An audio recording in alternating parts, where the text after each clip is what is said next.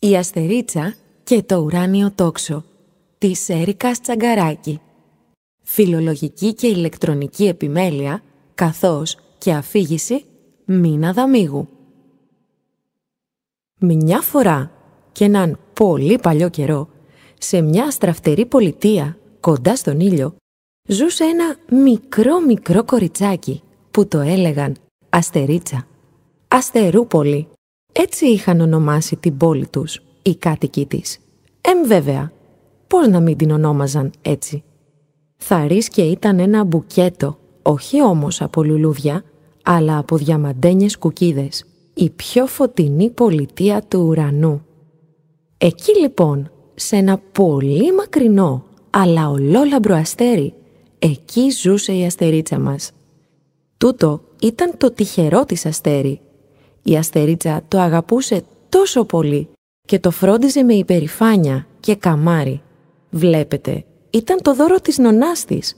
Για τα πρώτα της γενέθλια, ένα ολόλαμπρο αστέρι, μονάχα για εκείνη. Και βρισκόταν μόλις λίγα σύννεφα παραπέρα από το αστέρι των γονιών της.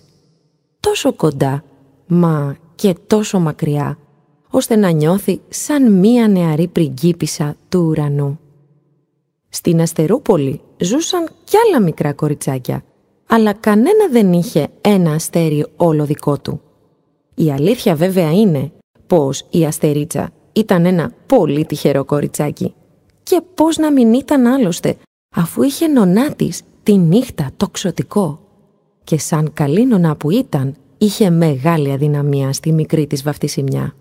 Τόσο μεγάλη που της χάρισε ένα αστέρι της, το πιο μικρό, το πιο λαμπερό, το πιο όμορφο αστέρι της. Και εκτός του ότι ήταν τόσο χαρισματικό και τόσο λαμπερό, ήταν και ένα αστέρι μαγικό. Όσο η αστερίτσα έδειχνε στο αστέρι της την αγάπη της με την τρυφερή της φροντίδα, τόσο εκείνο της αποκάλυπτε καινούρια μυστικά από τη ζωή των άλλων παιδιών στους άλλους πλανήτες. Το μαγικό της αστέρι της επέτρεπε να βλέπει τη ζωή των άλλων παιδιών μέσα από ένα μαγικό, άσπρο και αφράτο σύννεφο που λειτουργούσε σαν καθρέφτης.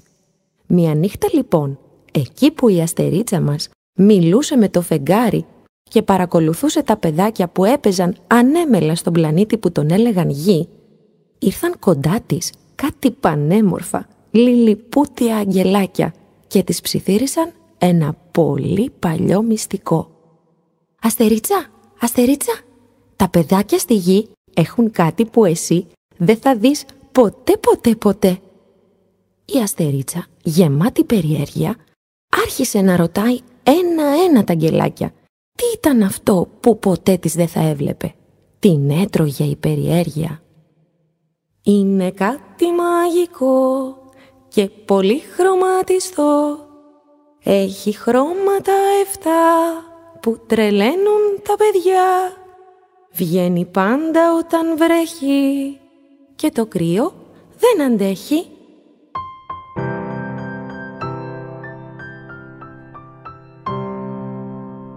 Είπαν τραγουδιστά χαχανίζοντας τα λατρευτά φτερωτά πλασματάκια.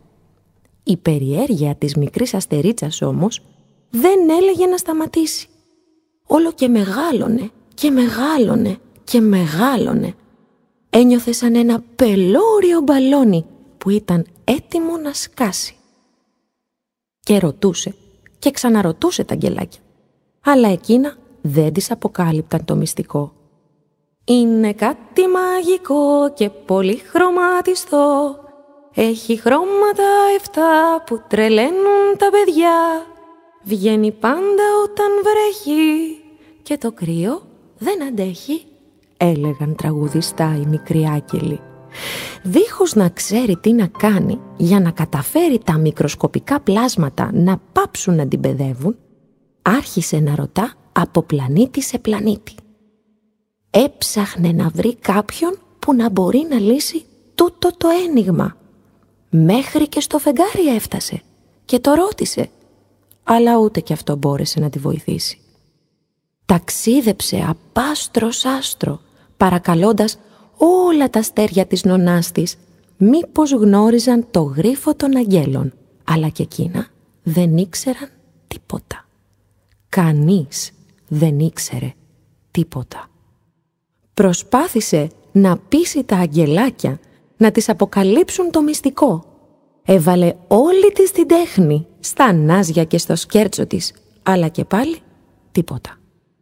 Ως και την μπλε νεράιδα των αστεριών ρώτησε, μα ούτε εκείνη γνώριζε την απάντηση. Κάλεσε όλα τα ξωτικά του ουρανού να έρθουν γρήγορα στο μαγικό της αστέρι. Τους εξήγησε με παράπονο πια, αφού κανείς δεν γνώριζε τη λύση στο ένιγμα των μικρών αγγέλων. Τα παρακάλεσε και εκείνα μήπως γνώριζαν τι ήταν αυτό που το έχουν τα παιδάκια στη γη και εκείνη δεν θα κατάφερνε να δει ποτέ ποτέ ποτέ. Μάταια όμως, ούτε εκείνα γνώριζαν. Και έτσι ακριβώς όπως είχε μεγαλώσει η περιέργειά της στην αρχή, άρχισε τώρα να μεγαλώνει και η απογοήτευσή της. Κι όσο μεγάλωνε η απογοήτευση, τόσο μεγάλωνε και η περιέργειά της. Προσπαθούσε να θυμηθεί το τραγουδάκι που έλεγαν τα αγγελάκια. Πώς το λέγαν, πώς το λέγαν. Είναι κάτι μαγικό και πολύ μαυριδερό. Έχει χρώματα εννιά που τρελαίνουν τα παπιά. Βγαίνει πάντα όταν λιάζει και το κρύο δεν τον νοιάζει. Όχι, όχι, όχι, όχι. Δεν έλεγαν έτσι. Πώς το λέγαν, πώς το λέγαν; Φεγγάρι μου, μήπως θυμάσαι το τραγούδι των αγγέλων, ρώτησε η αστερίτσα το φεγγάρι. Το φεγγάρι χαμογέλασε πλατιά και υπερήφανο για τον ολόλαμπρο εαυτό του που θυμόταν το τραγουδάκι απ' έξω και ανακατοτά, άρχισε να της το τραγουδάει δυνατά. Είναι κάτι μαγικό και πολύ χρωματιστό έχει χρώματα εφτά που τρελαίνουν τα παιδιά Βγαίνει πάντα όταν βρέχει και το κρύο δεν αντέχει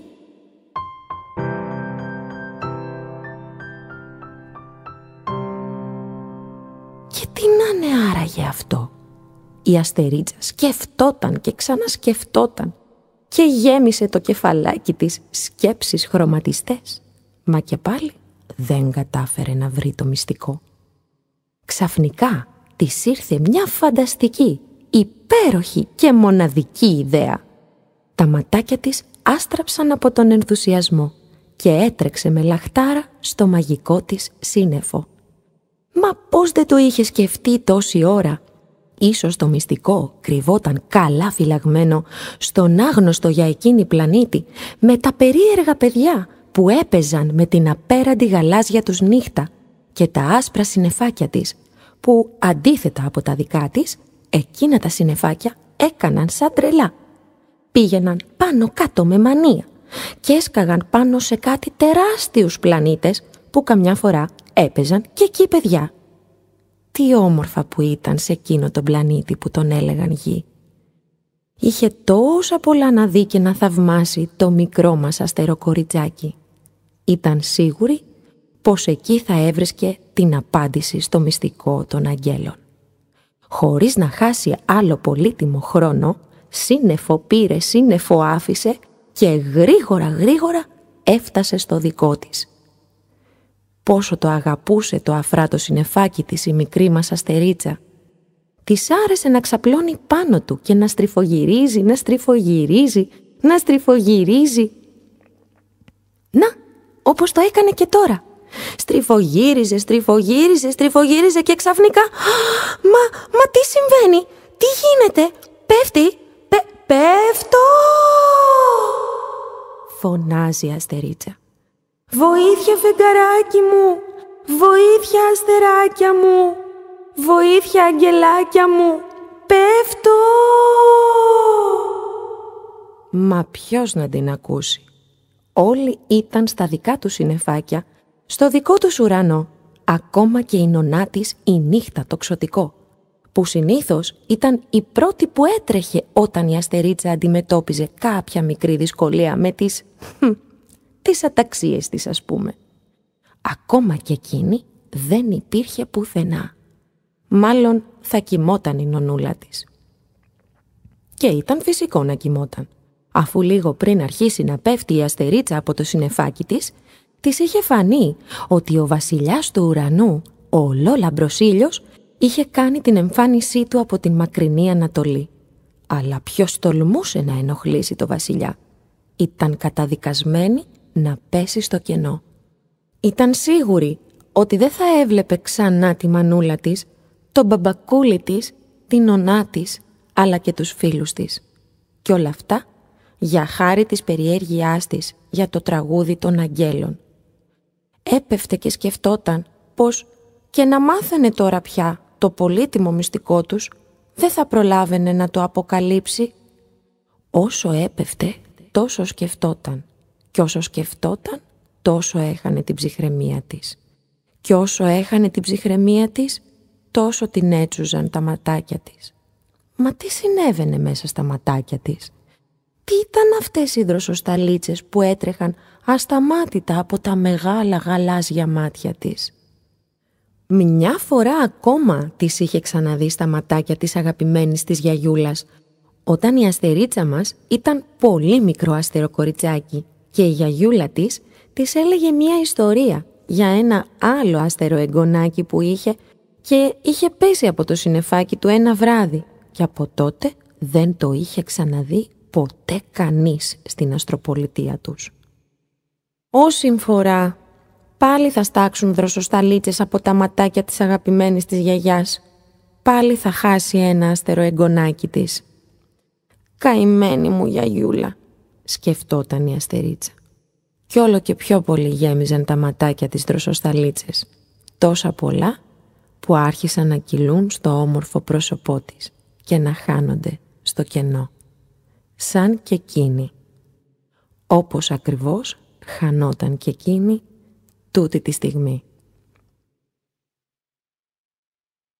«Έι, παιδακιά, τι νομίζατε, ότι θα τελειώσει η ιστορία μας εδώ, ότι θα χαθεί η αστερίτσα απλά και μόνο για να επιβεβαιώσουμε τη γνωστή παροιμία που λέει ότι η περιέργεια σκότωσε τη γάτα. Και βέβαια όχι καλά μου παιδάκια. Στην ιστορία μας εξάλλου δεν υπάρχουν γάτες. Αν πώς. Ας ξαναγυρίσουμε λοιπόν στην αστερίτσα μας και στην πτώση της από το αφράτο συνεφάκι της. Πόση ώρα έπεφτε άραγε; Πόσο μακριά από το αστεροσπιτάκι της βρισκόταν; Πού θα κατέληγε μόλις η βουτιά της στο κενό έφτανε στο τέλος της; Η αστερίτσα είχε παγώσει από το φόβο της.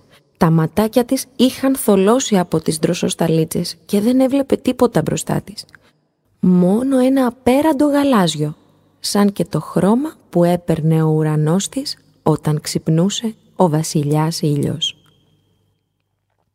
Όμως εδώ που βρισκόταν δεν υπήρχε ουρανός, ούτε συνεφάκια, ούτε βασιλιάς ήλιος. Τότε, τότε τι ήταν αυτό το γαλάζιο που έβλεπε παντού όσο έπεφτε; Και έπεφτε και έπεφτε. Μάλλον οι δροσοσταλίτσες στα μάτια της τις προκαλούσαν παρεστήσεις και έβλεπε παντού τον πολύτιμο ουρανό της. «Καλύτερα να κλείσω τα μάτια μου και να δεχτώ τη μοίρα μου», σκέφτηκε η αστερίτσα και αμέσως ένας βαθύς ύπνος ήρθε και την πήρε αγκαλιά. Όσο η αστερίτσα έπεφτε από τον ουρανό, ένα πανέμορφο δελφίνι έσκιζε τα βαθιά μπλε νερά του Αιγαίου και απολάμβανε τις τελευταίες ημέρες του καλοκαιριού στην απέραντη γαλάζια θάλασσα που είχε τη μεγάλη τύχη να ζει. Αγαπούσε τα παιδιά και του άρεσε να τα παρακολουθεί από απόσταση. Φοβόταν και αυτό τους ανθρώπους. Έτσι, από μακριά, χάζευε ήρεμα τα παιδάκια, όσο εκείνα έπαιζαν και διασκέδαζαν με το κύμα. Να, όπως σήμερα, ας πούμε.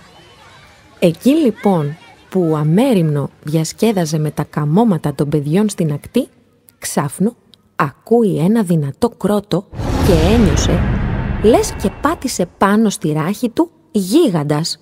«Μα την τρίενα του Ποσειδώνα, τι έσκασε πάνω στη ράχη μου» απόρρισε το δελφίνι. «Τι είσαι εσύ» ρώτησε έντρομη η αστερίτσα, ενώ γατζωνόταν όλο και πιο σφιχτά πάνω στη ράχη του φίλου μας. «Τι είμαι εγώ» «Δεν μπορεί να μιλάς σοβαρά». «Εσύ τι είσαι» «Από τον ουρανό έπεσες» Μ, «Για να σε δω καλύτερα». «Καλέ, εσύ μοιάζεις με κοριτσάκι». «Κατέβα απ' τη ράχη μου, με πονάς» είπε φωνάζοντας ταραγμένα το δελφίνι. «Μα και βέβαια είμαι κοριτσάκι. Είμαι η Αστερίτσα, από την αστεροπολιτεία του ουρανού του βασιλιά Ήλιου», αποκρίθηκε με καμάρι η μικρή μας Αστερίτσα. Το δελφίνι προσπαθούσε να τη δει καλύτερα, μα δεν τα κατάφερνε, γιατί η Αστερίτσα χτυπιόταν σαν χταπόδι πάνω στη ράχη του. «Μα δεν είναι χταπόδι. Δεν έχει οκτώ πλοκάμια. Πρέπει να έχει βεντούζες όμως. Δεν εξηγείται αλλιώς τόσο που έχει κολλήσει πάνω μου. Μα το Θεό Ποσειδώνα, γιατί δεν κατεβαίνει» σκέφτηκε σε δευτερόλεπτα το δελφίνι. «Βούτα στο νερό, κοριτσάκι, άσε τη ράχη μου, με πονάς» της είπε μήπως και της συνετήσει. «Όχι, όχι, φοβάμαι, δεν το κουνάω από εδώ.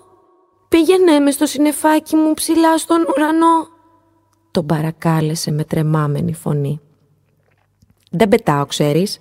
Βλέπεις να έχω φτερά. Δεν είμαι πουλί. Είμαι, ή μάλλον ήμουν, ένα χαρούμενο και ανέμελο δελφίνι. Μέχρι πριν από λίγες στιγμές, προτού προσγειωθείς πάνω μου. «Κατέβα από τη ράχη μου, σου λέω», απάντησε φωνάζοντας το σαστισμένο δελφίνι. Η αστερίτσα όμως δεν είχε σκοπό να εγκαταλείψει τη φιλόξενη ράχη του δελφινιού κι ούτε να βουτήξει στο νερό όπως την πρόσταζε εδώ και ώρα ο κύριος δελφίνης. Επιτέλους είχε σταματήσει να πέφτει. Οι δροσοσταλίτσες είχαν στεγνώσει από τα ματάκια της και όφιλε να παραδεχτεί ότι η διάθεσή της είχε αλλάξει αισθητά προς το καλύτερο και πως η περιέργειά της πλέον είχε αυξηθεί κατακόρυφα. Δεν θα πήγαινε πουθενά. Ένιωθε ασφάλεια εκεί. Αυτό το άγνωστο πλάσμα της προκαλούσε τόσο θετικά συναισθήματα και την έκανε να νιώθει ασφάλεια. Της θύμιζε την αγαπημένη της μαγική φλογέρα. Εκείνο το πνευστό όργανο που όταν φυσούσε στην άκρη του, εκείνο έβγαζε μαγικές μελωδίες και την ηρεμούσε. Δώρο της αγαπημένης της νονάς κι αυτό. Αλήθεια, σε ποια γενέθλια της το είχε χαρίσει. Ήταν τόσο τρομαγμένη που δεν μπορούσε να θυμηθεί αυτή τη στιγμή. Το μόνο που μπορούσε να σκεφτεί τώρα ήταν αυτό το γυαλιστερό ασημένιο τεράστιο πλάσμα με την υπέροχη ασφαλή ράχη. Αχ, πόσο όμορφα την έκανε να αισθάνεται. Δεν θα το εγκατέλειπε ποτέ. Και όταν θα επέστρεφε στο συνεφάκι της, γιατί θα επέστρεφε, ήταν σίγουρη γι' αυτό, θα έπαιρνε μαζί της και τον κύριο Δελφίνη. Λοιπόν, κύριε Δελφίνη, τι λες, θα με γυρίσεις πίσω στην αστροπολιτεία μου; Αλλά πριν με γυρίσεις, θα μου πεις που βρίσκομαι, αν και νομίζω ότι ξέρω. Αυτά τα παιδάκια, εκεί εκεί, στην άκρη, τα βλέπω συχνά από το αστέρι που κατοικώ και το μαγικό συνεφάκι μου. Εσένα βέβαια δεν έτυχε να σε δω ποτέ, α, αλλά δεν πειράζει. Μου αρέσεις. Θα με πας να δω τα παιδάκια από κοντά; Θα σου πω και το μυστικό μου αν με πας. Έχω ένα πολύτιμο μυστικό, που δεν ξέρω την απάντησή του, γιατί δεν μου την αποκάλυψαν τα αγγελάκια, αλλά εγώ είμαι αποφασισμένη να τη βρω και εσύ θα με βοηθήσεις έτσι και μόλις την ανακαλύψω, θα στην πω και σένα μετά και μετά... Δεν πρόλαβε να συνεχίσει η αστερίτσα και το δελφίνι τη διέκοψε λέγοντάς της. «Θα σταματήσεις να μιλάς. Πω, πω, πω, πω, γλώσσα δεν βάζεις μέσα σου. Πολύ μιλάς αστεροκοριτσάκι και τα πολλά λόγια είναι φτώχεια, όπως λένε και οι φίλοι μας οι άνθρωποι. Όμως μου είσαι αρκετά συμπαθής και είσαι και παιδάκι και εγώ τα παιδάκια τα αγαπάω και τα παρακολουθώ από μακριά που παίζουν και χαίρονται με το νερό. Πρώτη φορά βλέπω ένα κοριτσάκι από τόσο κοντά, απάντησε το δελφίνι, δείχνοντας σιγουριά, αλλά και έκπληξη στον τόνο της φωνής του. Έτσι συνέχισαν να κουβεντιάζουν μέχρι που πέρασε η ώρα και η αστερίτσα με το δελφίνι, έπειτα από την επεισοδιακή γνωριμία τους, αποφάσισαν να γίνουν καλοί φίλοι και να μοιραστούν τις γνώσεις τους για να ανακαλύψουν το μυστικό που κρυβόταν στα λόγια του τραγουδιού των αγγέλων. Η αστερίτσα έσπαγε το μυαλό της να θυμηθεί να θυμηθεί το τραγουδάκι και μάλλον μέσα στην ατυχία της στάθηκε τυχερή, γιατί με την πτώση επανήλθε και η μνήμη της και θυμήθηκε τα λόγια του τραγουδιού ένα προς ένα. «Κύριε Δελφίνη, κύριε Δελφίνη, το θυμήθηκα το τραγουδάκι!» φώναξε με χαρά και ενθουσιασμό η μικρή αστερίτσα. «Μη φωνάζεις μες στα αυτιά μου, μικρούλα μου, θα με ξεκουφάνεις. Πες το λοιπόν να δούμε, μήπως βγάλουμε καμιά άκρη» αποκρίθηκε το καλοσυνάτο δελφίνι. Η αστερίτσα, πάντα γατζωμένη πάνω στη ράχη του δελφινιού, άρχισε να του τραγουδάει το τραγούδι των αγγέλων και προς μεγάλη της έκπληξη ανακάλυψε ότι ο φίλος της το δελφίνι ήξερε το μυστικό. Είναι κάτι μαγικό και πολύ χρωματιστό. Έχει χρώματα εφτά που τρελαίνουν τα παιδιά. Βγαίνει πάντα όταν βρέχει και το κρύο δεν αντέχει.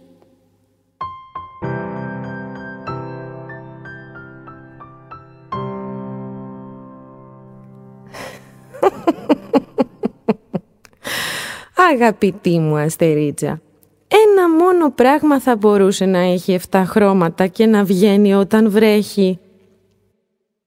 Είναι ένα φαινόμενο που ονομάζεται ουράνιο τόξο. Βγαίνει πάντα μετά τη βροχή. Είναι πανέμορφο. Και αν κάποιος είναι τυχερός, θα το θαυμάσει ψηλά στον ουρανό.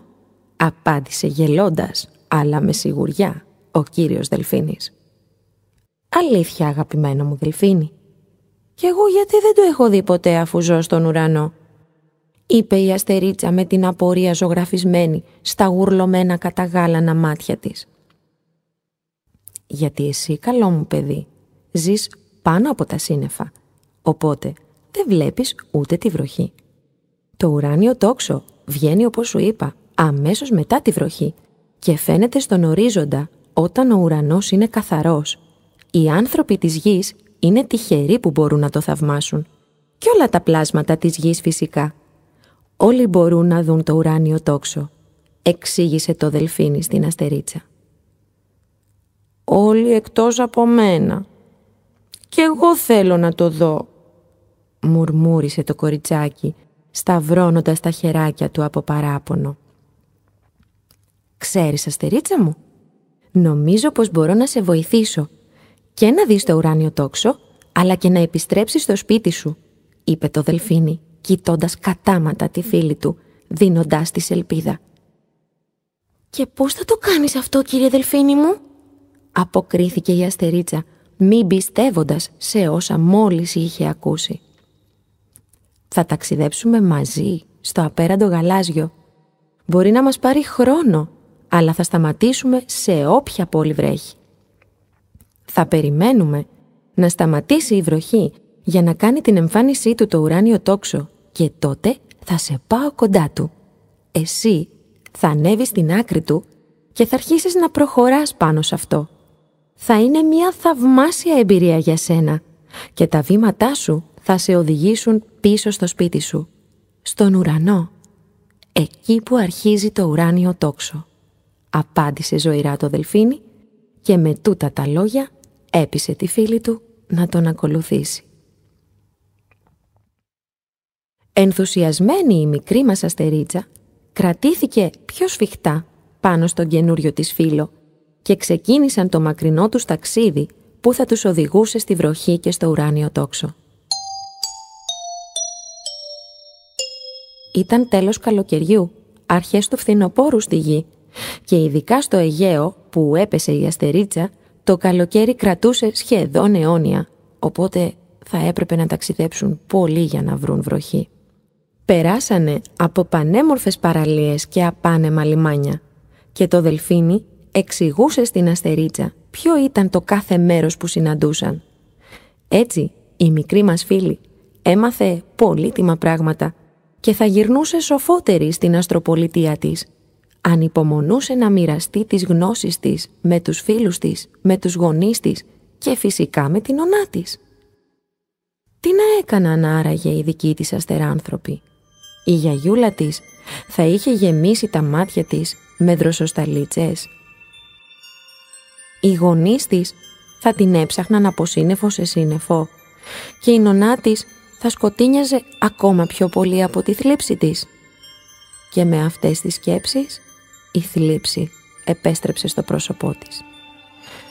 Πόσος καιρός να είχε περάσει άραγε από τη μέρα που στριφογύριζε στο αφράτο συνεφάκι της και έπεσε στο κενό; Πόσο της είχε λείψει το συνεφάκι της; Πόσο της είχε λείψει και το φεγγαράκι της; Το έβλεπε καμία φορά από τη ράχη του δελφινιού όταν η νονά της η νύχτα, το ξωτικό, άπλωνε τα δίχτυα της στον ουρανό και τον σκοτίνιαζε. Αλλά το έβλεπε από τόσο μακριά δεν μπορούσε να πλώσει το χεράκι της και να χαϊδέψει τα σημαίνια του μαλλιά και ενώ έβλεπε καθαρά τα μαύρα δίχτυα της νονάς της να απλώνονται σιγά σιγά στον ουρανό, ουδέποτε κατάφερε να δει το πρόσωπό της. Έβλεπε τα αστεράκια να λαμπυρίζουν και ενώ ήξερε ότι πάνω τους κατοικούσαν οι αγαπημένοι της αστεράνθρωποι, ούτε μία φορά δεν κατάφερε να δει κανέναν και όσο περνούσε ο καιρός, όσο καλά κι αν περνούσε με τον κύριο Δελφίνη, η νοσταλγία της τρυπούσε την καρδιά και οι γνωστές πια δροσοσταλίτσες πλημμύριζαν συχνά πυκνά τα ματάκια της. Το Δελφίνη την έβλεπε που έκλαιγε κρυφά τις νύχτες και μάτων η καρδιά του. Προσευχόταν να έρθει γρήγορα η βροχή για να μπορέσουν να πλησιάσουν το ουράνιο τόξο και να γυρίσει η αστερίτσα στον κόσμο της. Θα του έλειπε βέβαια, αλλά ήθελε να είναι ευτυχισμένη. Όταν αγαπάς κάποιον, θέλεις να τον βλέπεις ευτυχισμένο. Θέλεις να τον βλέπεις να χαμογελά, κι ας είναι μακριά σου. Αρκεί να είναι καλά.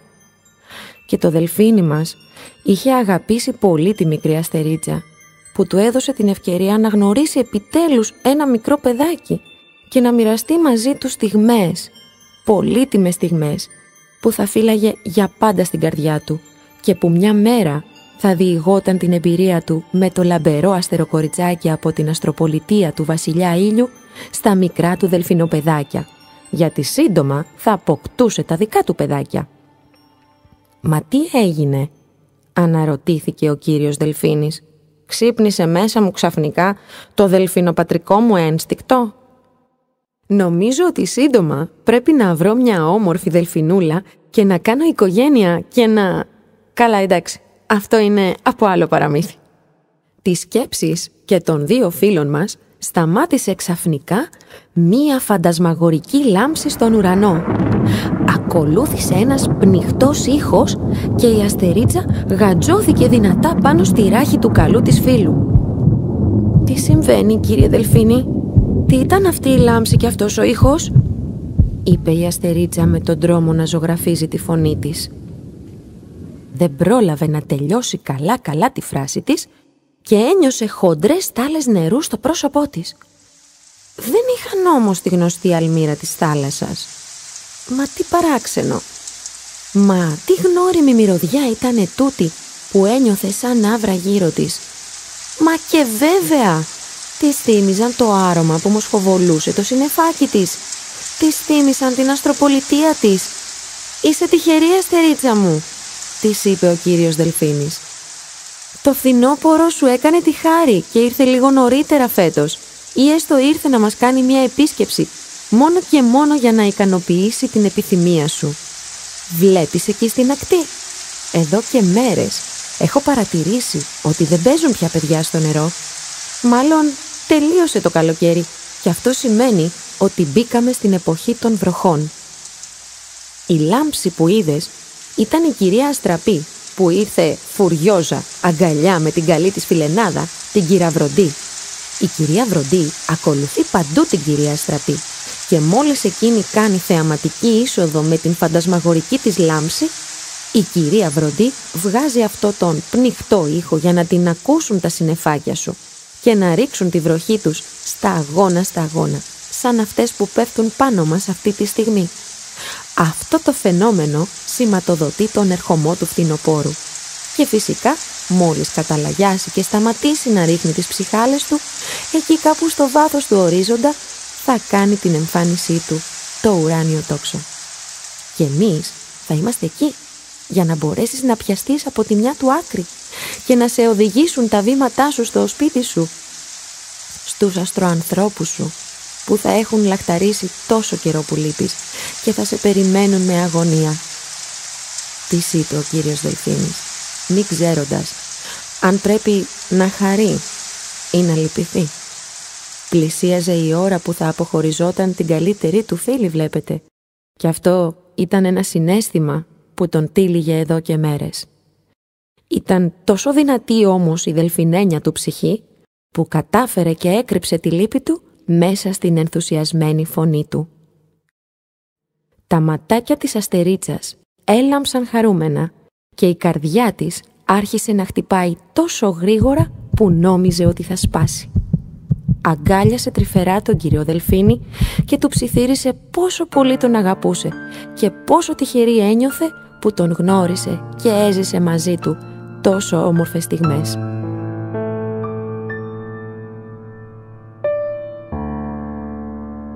Ο κύριος Δελφίνης τη χάιδεψε με τη γυαλιστερή του μύτη, δείχνοντας αγαλίαση αλλά και ευγνωμοσύνη που έζησαν παρέα κάνοντας τα όνειρά τους πραγματικότητα.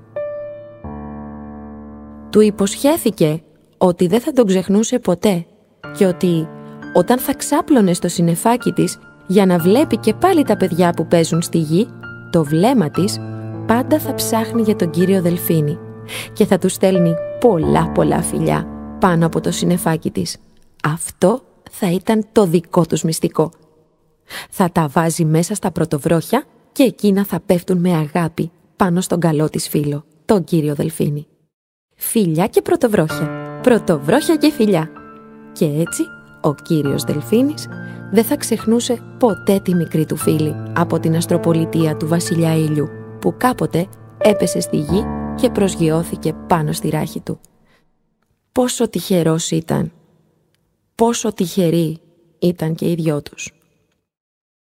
Όσο οι δύο φίλοι έδιναν υποσχέσεις ο ένας τον άλλον, ο χρόνος κυλούσε μέσα από το νερό της βροχής. Και τότε ήρθε η στιγμή που ο ουρανός δεν έστελνε άλλες σταγόνες στη γη. Η βροχή είχε σταματήσει και στο βάθος του ορίζοντα πρόβαλε περήφανο το ουράνιο τόξο. Κατάλευκα πουλιά γοργοπετούσαν κατά μήκος του ουράνιου τόξου και ο βασιλιάς ήλιος έστελνε τις αχτίδες του στη γη για να ζεστάνει τους ανθρώπους και να στεγνώσει τον οπό χώμα που άφησε πίσω της η βροχή. Πρέπει να φύγεις, αστερίτσα μου. Το ουράνιο τόξο δεν μένει για πολύ στον ουρανό. Και αν το χάσεις, δεν ξέρουμε πόσο καιρό θα κάνει να εμφανιστεί ξανά. Είπε ο κύριος Δελφίνης, προσπαθώντας να συγκρατήσει τα δάκρυά του, χαμογελώντας την αστερίτσα.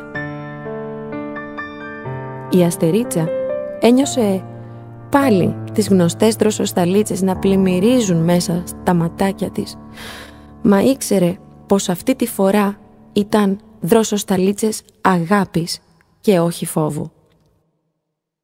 «Δεν θέλω να σε αποχωριστώ, κύριε Δελφίνη. Μου είναι δύσκολο. Θα μου λείψεις πολύ, μα... μα πρέπει να γυρίσω στο σπίτι μου. Οι δικοί μου αστεράνθρωποι μπορεί να έχουν πάψει πια να με περιμένουν».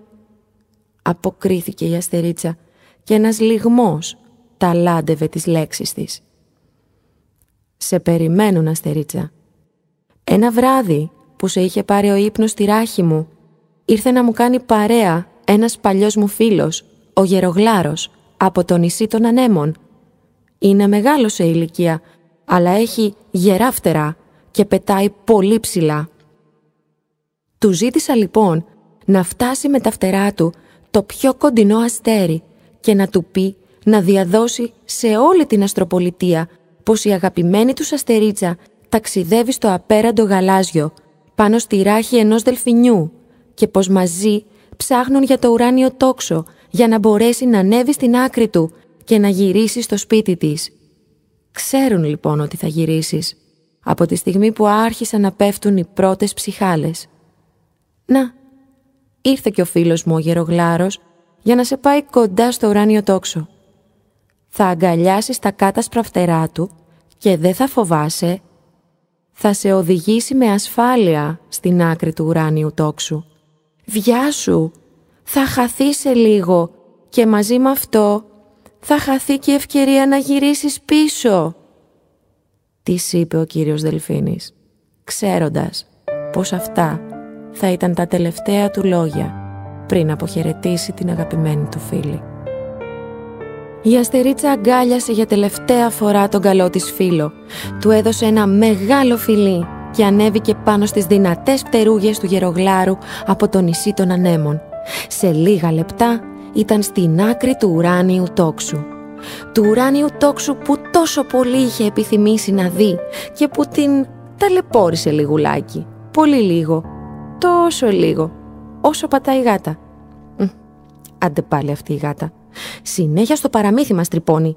Μάλλον θα υιοθετήσω μια κάτασπρη γατούλα μόλις η αστερίτσα φτάσει με το καλό στο τυχερό της αστέρι. Αυτό το υπέρλαμπρο ουράνιο τόξο λοιπόν τώρα φάνταζε πελώριο και επιβλητικό μπροστά της και εκείνη δεν χόρτενε να το κοιτάζει.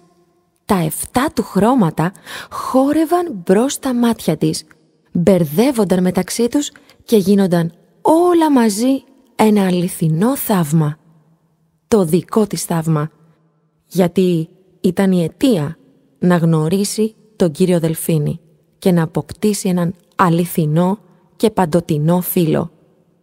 Και να ξέρετε καλά μου παιδάκια, ότι η φιλία είναι ένα πραγματικό θαύμα όταν είναι αληθινή.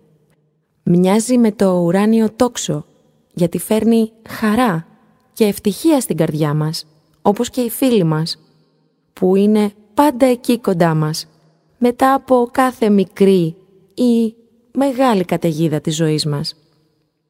Όλοι μας οι φίλοι είναι ουράνια τόξα στη ζωή μας και το ίδιο πρέπει να είμαστε και εμείς για εκείνους. Για να δούμε όμως τώρα τι κάνει το μικρό μας κοριτσάκι. Η αστερίτσα θα ήθελε να μείνει κι άλλο στην άκρη του ουράνιου τόξου και να συνεχίσει να το θαυμάζει, όμως η ώρα περνούσε και έπρεπε να φύγει. Εξάλλου θα είχε το χρόνο να το καμαρώσει ακόμα περισσότερο όση ώρα θα έκανε τον περίπατό της πάνω στα μαγικά του χρώματα. Θα του τραγουδούσε και το τραγούδι των αγγέλων, το τραγούδι του ουράνιου τόξου. Ελάτε να το τραγουδήσουμε όλοι μαζί, μία φορά ακόμα. Είναι κάτι μαγικό και πολύ χρωματιστό. Έχει χρώματα εφτά που τρελαίνουν τα παιδιά. Βγαίνει πάντα όταν βρέχει και το κρύο δεν αντέχει. Η περιέργεια της μικρής αστερίτσας είχε τελικά ικανοποιηθεί, αλλά είχε πάρει και το μάθημά της. Ποτέ πια δεν θα ήταν τόσο περίεργη και τόσο απρόσεκτη, γιατί αν δεν τύχαινε να έπεφτε πάνω στη ράχη ενός τόσο καλού θαλάσσιου πλάσματος, ποιος ξέρει που μπορεί να βρισκόταν τώρα. Ευχαρίστησε το γερογλάρο, έριξε μια τελευταία ματιά στον καλό της φίλο που την κοιτούσε με αγάπη μέσα από τα καταγάλανα νερά και ανέβηκε στο ουράνιο τόξο. Σε κάμποση ώρα τα βήματά της θα την οδηγούσαν στην αστροπολιτεία της και στην αγκαλιά των δικών της και είχε τόσα πολλά να τους διηγηθεί, τόσα πολλά που μάλλον θα έμενε πολλές ώρες ξάγρυπνη πάνω στο αφράτο συνεφάκι της παρέα με τη μαγική της φλογέρα και περιτριγυρισμένη από τους αγαπημένους της αστροανθρώπους. Ήταν μεγάλη η απόσταση από τη γη μέχρι το μαγικό της αστέρι. Κάθε σπιθαμία αέρα όμως ήταν τόσες και οι όμορφες αναμνήσεις που έπαιρνε μαζί της φεύγοντας για τον δικό της τόπο. Δεν θα ξεχνούσε ποτέ τούτο το μαγικό ταξίδι της στον κόσμο των ανθρώπων. Σε έναν κόσμο που αν οι άνθρωποι τον έβλεπαν με τα μάτια τα δικά της, θα ένιωθαν τόσο ευτυχισμένοι και τόσο υπερήφανοι για εκείνον. Έναν κόσμο γεμάτο φωτεινά χρώματα και όμορφα συναισθήματα και θα ζούσε εκείνη καλά και χωρίς περιέργεια και εμείς όλοι οι υπόλοιποι καλύτερα που θα γλιτώναμε από τις αταξίες της μικρής μας αστερίτσας.